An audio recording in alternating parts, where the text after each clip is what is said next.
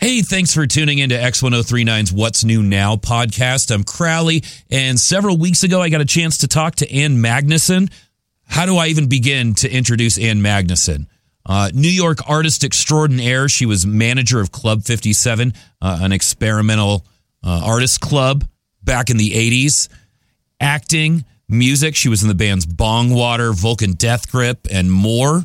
And she's one of the first few people to say the F word on Star Trek an essential part of the experimental scene out of New York and uh, eventually Hollywood. She's just amazing. So, excuse me if I gush a little bit. Uh, and if you want to gush by liking our podcast, by subscribing, by t- uh, liking our posts about it on social media, uh, we'd appreciate that too. All right, let's get to it. I am absolutely privileged right now to have the legendary Ann Magnuson on the air with me. Ann, can you hear me here now that I've plugged us into the board and everything? Hi. You've had about a million jobs. I'm going to do a let me do a quick rundown for anybody that's not aware of Ann Magnuson. You've done everything. You managed the incredibly awesome experimental Club 57 back in the early 80s that led to like so many incredible art and drag uh, advances. You uh, introduced the world practically to Keith Haring. Well, that's not exactly true. It's but, not. uh, I, I I loved your story about how when he uh, went up at Club 57 to read a poem. Uh, and nobody liked it, but you were like, "No, you pissed everybody off. That was amazing," and that like you you kept pushing for him and everything. oh yeah, absolutely. It, I back then we loved to piss people off, as, Yes. as many people who like alternative radio are are want to do. Right? Exactly. Like that's what feels like it's such a perfect thing to have you on the station and everything because it is a like I feel like I know everybody says original gangsta, but you were like an original punk rocker over there. I feel like Oh well, that was one of the many uh, costumes that I I wore. you wore a lot. I mean, I mean, I guess it gets talked about plenty, but like you were an an incredible character actor. You've done like I started off watching. um Oh, I've already forgot the name of it, but uh, made made on TV. Oh, made for TV. That was a video I did with Tom Rubnitz in, um, well, it premiered in 1984. Well, I came from, I was interested in theater from a very early age. My mother got me involved in that and puppet shows. Ooh, And so I did a lot of puppet shows and theater experiences down in my basement in my childhood home. And then I ended up in New York in a basement of a Polish church doing pretty much the same thing.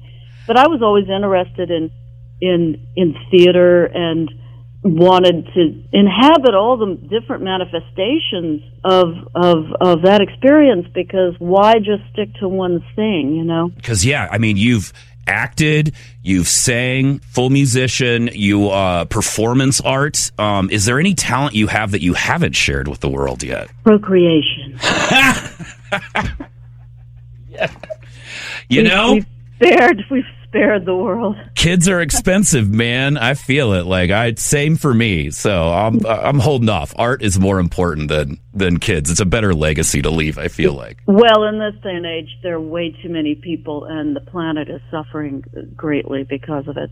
No. I'm doing my my part. We're having you on basically because you've got your new song Ghost Cat on. We're having you on because you're awesome, but like the impetus for this was your new song Ghost Cat. And I noticed uh, it's definitely not your only cat song. Would you rather replace a lot of humans with cats? Would you make that choice? Yes, I could, uh, particularly in the uh, GOP. I think if we had cats in Congress, running Congress, we'd actually get more things done. I was going to say, and that's a low bar to clear, which is good because that's all cats can do, or just rub up against the bar and everything. exactly. Yeah, so your new song Ghost Cat. Well, this is a song. This is a song that um, I performed last year back in my home state of West Virginia for Halloween because when I go back there, I figure all the weird stuff I do it gets a pass if I do it under the umbrella of Halloween. but but maybe not because people are a little weirder there than you would expect. Although many people might expect that. Um, given the news that comes out of there. But I did a show and I'd done this song Ghost Cat and I wanted to do an entire album with the with the band and the band is consisted of Michael Lipton and members of the Carpenter Ants and some people who play at Mountain Stage, which is a well-known radio show that comes out of my hometown, Charleston, West Virginia. So I really could only afford to, to record one track, and we uh, I figured Ghost Cat, and they recorded in in Charleston, West Virginia. I recorded my vocals here in LA, and we got Charlie McCoy, the le- Nashville legend, Ooh. Recorded his harmonica in Nashville, and Don Dixon, who is based in Canton, Ohio, mixed it and put it all together. And it's truly a 21st century kind of uh, process, but a very much a traditional West Virginia hillbilly ditty. yeah. Well, and that I was wondering about that because obviously, like, you moved to New York after college and everything, um, and then like got into an awesomely weird scene and everything. Did you uh, struggle to express weirdness in West Virginia? I always wondered that. No, Was- not at all. No, because hey, West Virginia is the home of Hazel Atkins Ooh. Okay. and and the amazing Dolores, and you know what, and and Jesco White. You know, we had quite a interesting little, uh, I like to call it glam rock hillbilly hippie scene going. So all my friends, we were really into all kinds of interesting stuff, and and Bowie was really big, but so was National Lampoon and Rolling Stone magazine when it was well, it was always misogynistic, but True. but y- you know all these things you got you we also had television and radio some radio was a portal into the rest of the world and believe it or not we had a very good education and great teachers and exposure to really great books it's a whole different they're trying to change that and i think they have considerably but but i was exposed my fourth grade teacher played us peter paul and mary and we learned we were singing protest songs but i guess they didn't really I, you know, it was just it, it was a unique and interesting place to grow up and beautiful. And I'd like to think that that still exists there, but it's in smaller and smaller pockets. Then I went to college in Ohio, and then I went to London for my junior year abroad in 1976, 77, and of course was exposed to incredible amount of culture. I had a moped and just tooled around London, going to see plays and galleries and bands, and this is and watching the whole punk rock movement start and flourish, and you know, grunt and growl and spit and. so the world, the world is full of all kinds of wild and fun, crazy stuff. You just you you know you gravitate towards it when you're when you're attuned to that kind of thing. I think you are especially attuned. I do want to let everybody know, since you brought up Bowie, um, that you got to make out with Bowie in uh, uh, where Bowie played a vampire in The Hunger. Yes, and we're celebrating the 40th anniversary of that movie on December 5th here in Los Angeles at Zebulon, which is a really cool club here, um, for uh, for something I'm calling Goth Christmas. So we're doing Bowie, Bongwater, a lot of Bongwater stuff, and Bauhaus, and some of my original stuff. And we're going to show the video to Ghost Cat. It was directed and created by my friend Adam Dugas, and that is on YouTube along with a lot of my other extremely obscure videos. Oh, I man, I've been going through them. Um, uh, especially, I gotta. I'm glad you mentioned Bongwater just because I know, like for me, I was aware of the song "Folk Song" and a few others. I didn't realize that was also you in the new Star Trek show. I believe you're the first person on Star Trek to get to say the F word twice in the show. Isn't that insane? I That's love my. I guess that's my legacy among certain uh, circles. Well, and I was wondering about that. So, did you have to audition for that, or did they pick you up for it? no, I had to audition for They it, made you and I- audition. Oh, honey. I think everybody except for a handful of people have to audition. Oh, you have to jump through so many hoops now, and uh, honestly, I'm ready for retirement or just do podcasts or something. That's I'm not. It's just too many hoops, and Granny doesn't want to jump through them anymore. I auditioned for them, and I really, I actually, what the part I auditioned for was, um, oh, is the character's name Raffi? Yep, yep. Oh, nice. Yeah. You were out for Raffi too. that's the one I really wanted, and I I just plunged in and I did a full on Hunter S. Thompson kind of take on it. oh, badass. I think that was a little too much. But then they called me back in for the Admiral, and I thought, well, this is, you know, I'm just kind of being the baddie and the meanie, but it's Yeah. Star Trek, so I'll give them exactly what I think they want. and that's, it worked. And I think the big champion I had was Michael Chabon, who, was a Yeah. Bong, who was a Bongwater fan. So I think he, um, he, he pushed for me, but I had to get the approvals from, I mean, incredible amount of a hierarchy that you just beyond Gee. belief. I'm honestly shocked by that because obviously you were in the band, you started Vulcan Death Grip and everything, so you had Star Trek experience. people in that world don't know any of that, and that's what I loved. Back in the day, I loved that the, those two worlds were so far apart. I was doing the sitcom Anything But Love and Yeah. Water at the same time, and the two worlds. Only a few people were aware that I was the same person. Well, th- that's what's really shocking because I, I didn't get a chance to watch the whole thing, but I, I popped into a little bit of like Making Mr. Right and I watched a little bit of Anything But Love, and it's like, man, was it weird to do sort of like quasi normal things like that, sort of standard TV things when you and movie things when you've been kind of making fun of that for a lot of your career? Well, no, not really, because I needed a job and I need to get paid. You know, I needed Yeah. health insurance. You can't do that performing weirdness in a church basement. um, but I wasn't always making fun of that. I mean, I grew up on the fabulous television shows in the 60s and variety shows, and I loved all that stuff. I mean, I loved the vaudeville spirit and performing and getting to change the channels constantly of your own uh, performance career. And David Bowie was also a beacon of light in in that he did many many things and had many ch- ch- changes and that was something that I saw other actors doing before I even before David Bowie was even on my radar and I was in community theater as a kid playing different parts and I played Helen Keller when I was 16 Nice. and uh, that was a great role that was kind of punk rock I was say. I mean, I was just wild child, and that was great for a 16 year old. So, you know, it was, it's, it's all theater, and you, I relished the opportunity to play, but to play, uh, particularly with the sitcom, to play a character that was very comical. Making Mr. Right, I was more or less the straight person, which was Yeah. kind of frustrating because I was so used to being the goofball a, a nutcase, you know.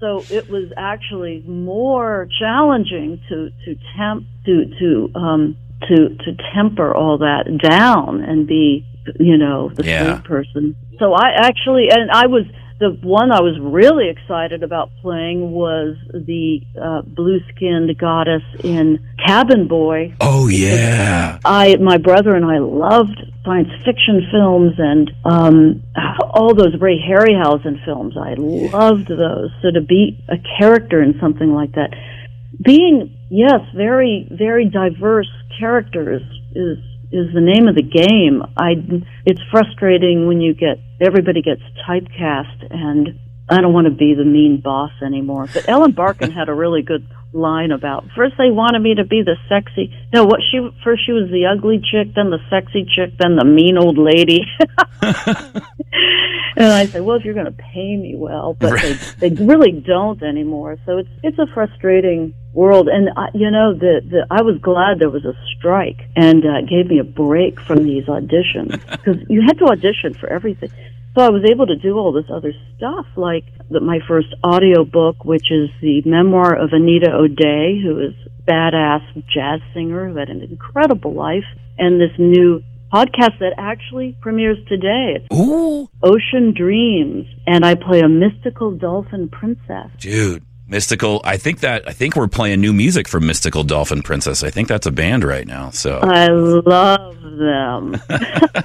I'm, I'm going to become them at some point. That's that's and then I'm playing. I did a lot of live performance this year, and just got back to the freedom of doing your own thing. Now you also make very little money, but that freedom hmm is priceless. Is priceless, and I think that's why those of us who gravitate towards alternative radio, it, it is a, it can be an interesting tightrope when you're dealing with the mm, mainstream world because Mm. there are a lot more rules and you've got to really abide by them. And that was something that I uh, wasn't interested in doing starting as a teenager. Yeah.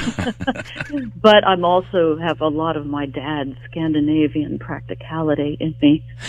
And one has to make a living, and in this country, you need to make health insurance. And a Yep. lot of acting, the acting jobs, you had to make a certain amount of money, and they made that more and more and more difficult. So I am so happy that I have gotten to the age where I can have Medicare, and I, this country desperately, desperately needs health care for its Mhm. citizens, and I don't see us getting that anytime soon, and that's a tragedy. Yeah. If there's anybody around here that has helped propel at least some people around the country to thinking about things differently, and I, uh, you know, I, I think you're you're you're a part of that of just helping helping the weirdos out there kind of be themselves, uh, helping you know people that that don't get recognized by society enough to get recognized, and yeah, the injustices of the world and everything. Well, the culture has really become, oh my God, it's just like the Kardashians really turned it into this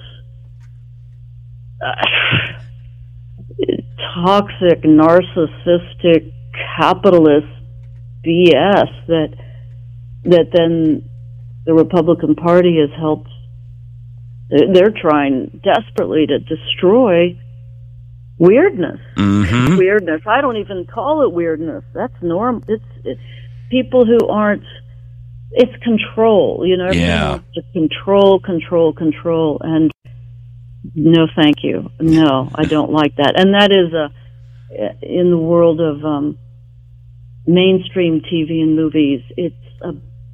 There have been. I felt like I was trapped in an Iron Maiden because it was so. Cons- there's so many constraints but that's why I've been able to, you know, I do the live stuff and I do my own music and videos and and you put it out there and then you find your tribe and then people the people who wanted me to play the mystical dolphin princess just contacted me out of the blue and the fellow who owns and controls the Anita O'Day estate did the same and you just um keep doing your thing and hope for the best.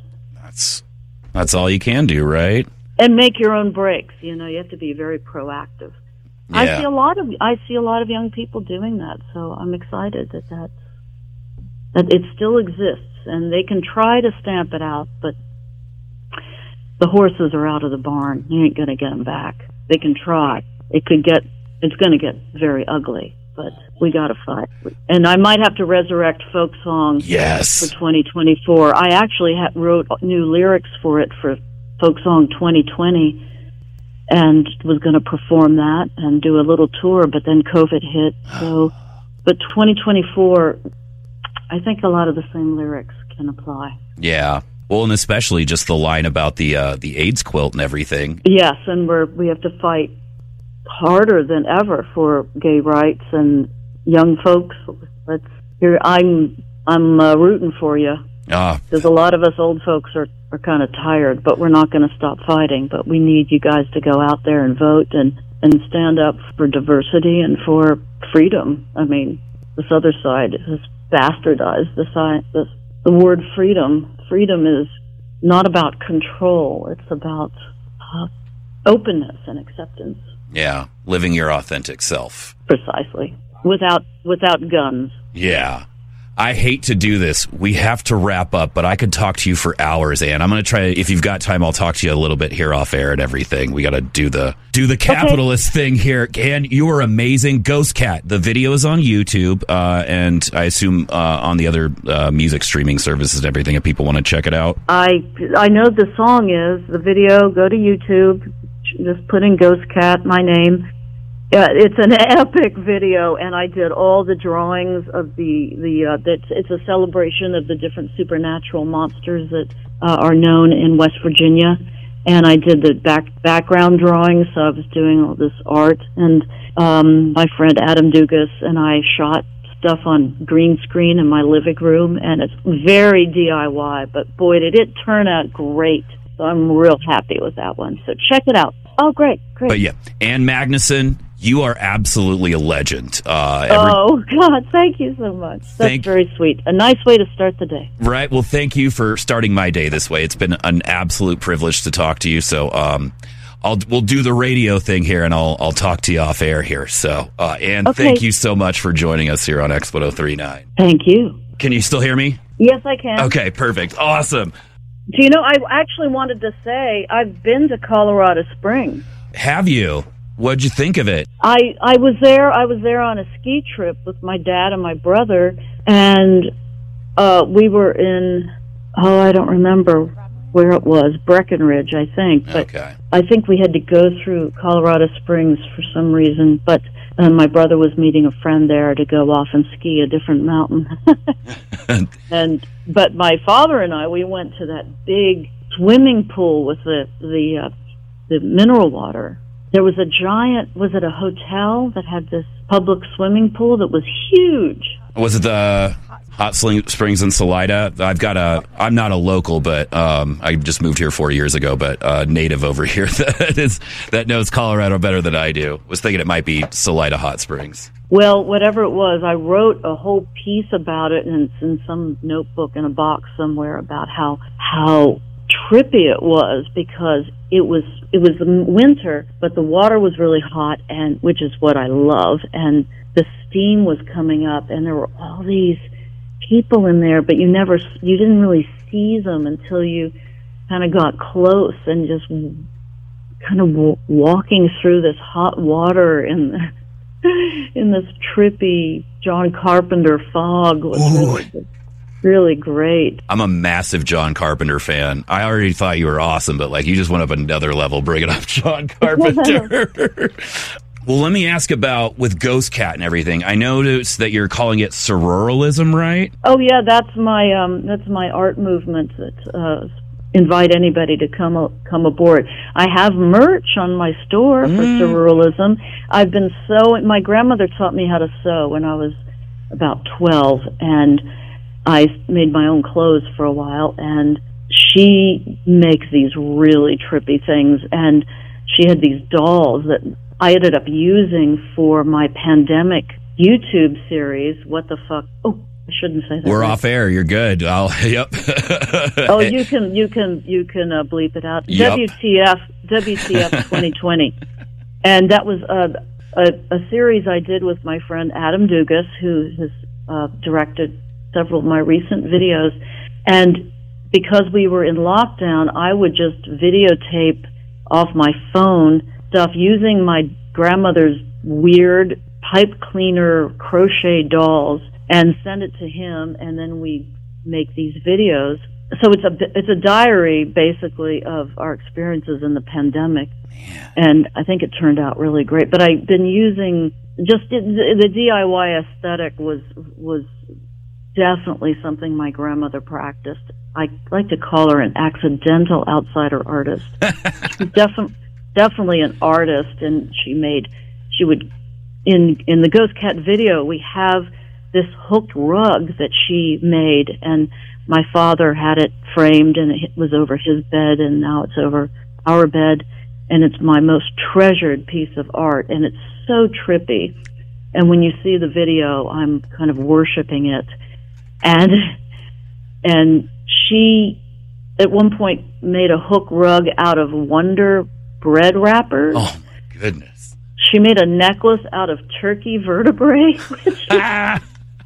she didn't wear it she just hung it on the on the on a hook near the front door and never threw away anything and had this magical attic that was full of clothes and every issue of life magazine that had ever been published because people gave her things my grandfather was a a swedish evangelist minister he ended up at the Presbyterian church, and they had no money, uh, very, very poor during the Depression in West Virginia, you can imagine. Yeah. And they never threw away anything, and people would give them things, and she was given magazines by, by people who could afford them, and then just kept it all.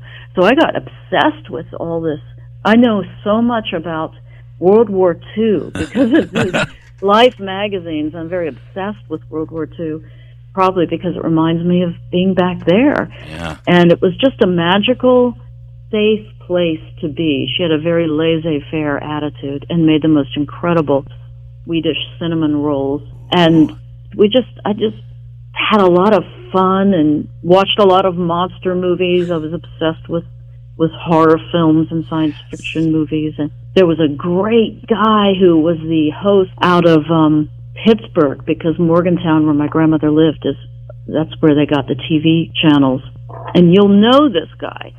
His name was Bill Cardille, and he used the moniker Chilly Billy Cardille. And he is in the original George Romero Night of the Living Dead. Dude. And his daughter, I just found out, his daughter is the star of Dawn of the Dead. Dude. Which is an incredible film, which says so much about American society. Mm-hmm. That was one of my, like, first. I li- watched a lot of horror growing up, but I started feeling like I'm starting to watch the good horror once, I- once I caught Dawn of the Dead. It's like, okay, I've leveled up now here. so. Oh yes, it. Well, I I don't like it now because it's too sadistic. And once I started really reading about serial killers and what people do to people, mostly women, that I don't. I like monster movies, old fashioned, the stuff from the 30s, the Universal monsters, the Dracula, Frankenstein. I had all those Aurora model kits. I loved all that stuff so much. Well, I know we're getting close, so I want to ask you about one more thing. Uh, with Club 57, I know there was the big art installation a few years ago, right? Um, Oh yes, the uh, Museum of Modern Art did a retrospective of of the um, the artistic activities that were were there at the club. That was in 2017 to 2018, and it was hugely successful. They have a they made a fantastic catalog of it that uh, is available online, which will give you all the information you need of them. I didn't look it up online. Any idea if anyone's ever going to make a, a Club 57 documentary? Because I think it is ripe for that. Well, there is um, there there is a um, a a Polish filmmaker duo named the Kissinger twins, and they are in the process of working on that because Stanley Strychacki, who founded the club, is Polish, so they're going to focus on him, but also the club. And I also have some other friends who have a lot of footage from inside the club, and they've been talking about doing that. So, you know, I think there'll be there, there's a lot of um, there's a lot of material out there that you could make five or ten different documentaries. Of course, they would be all from different from people's different points of view. That's kind of the But- perfect way to do that, though, right? I mean, because that's what Club 57 was about, was so many different yeah, wild with point so of views. much different stuff going on there, depending on who was the manager of the place. And even when I was the manager, I made a point of doing as many diverse, strange things as possible. And we did, and the Broad Museum just did a retrospective of, of Keith Haring's work. And part of that, they asked me to recreate Club 57 as an homage. And we did two events here in July and September that were, uh, resurrected the spirit of Club 57 with many of the original members participating and new talent so that the, the, uh, the spirit will live on. And Stanley had actually asked me to start something called the Club 57 Society to keep the legacy going in a very positive, open, exuberant, optimistic way. And they, I've got membership cards people can purchase on my website and a, a Club 57 calendar that I made uh, with all the different events. And uh, there's a lot of stuff out there. So with the things we did for the Broad at at the Zebulon Club here in Silver Lake in Los Angeles, the first one was a black and white ball where everybody had to dress black and white as a sort of an homage to the Truman Capote did a famous black and white ball with only the the creme de la creme of high society um, in 1966, and we would do things like a debutante ball and a prom and all this stuff that kind of making fun of, of exclusivity and the idea of high society, but making it our own. And we did that um, here in Los Angeles, and also with a nod to ska and two tone and the whole uh, the no wave and the new wave favored the black and white, and people really turned out in the most fantastic outfits. And Joey Arias and I reprised our our act, the Andy and Edie show, which is Andy Warhol and Edie Sedgwick Dude. doing their version of the Sonny and Cher show. and that was great fun. And there's a lot of photographs of all of this stuff. And I have an Instagram page called the Club 50, Club 57 Society at Club 57 Society. And there's a lot of stuff that's floating around there. A lot of photographs of, of then and now. And then the in September we did the psychedelic happening, the psychedelic Dada Dayglow happening. So it was all psychedelia and we, we those were we really loved psychedelia in the 60s at Yeah. 57 back in the 80s. There were a lot of those um, exploitation films about hippies and the trip, the Roger Corman films. So we did that and resurrected this band that I started with Danny Johnson called Pulsallama. Yeah. So we did that live, and that was a completely whacked out trip and lots of fun. So the stuff is still going on, but it exhausted me. I bet. so tired. So it's like young kids, get your Club 57 Society card, start your own, do it.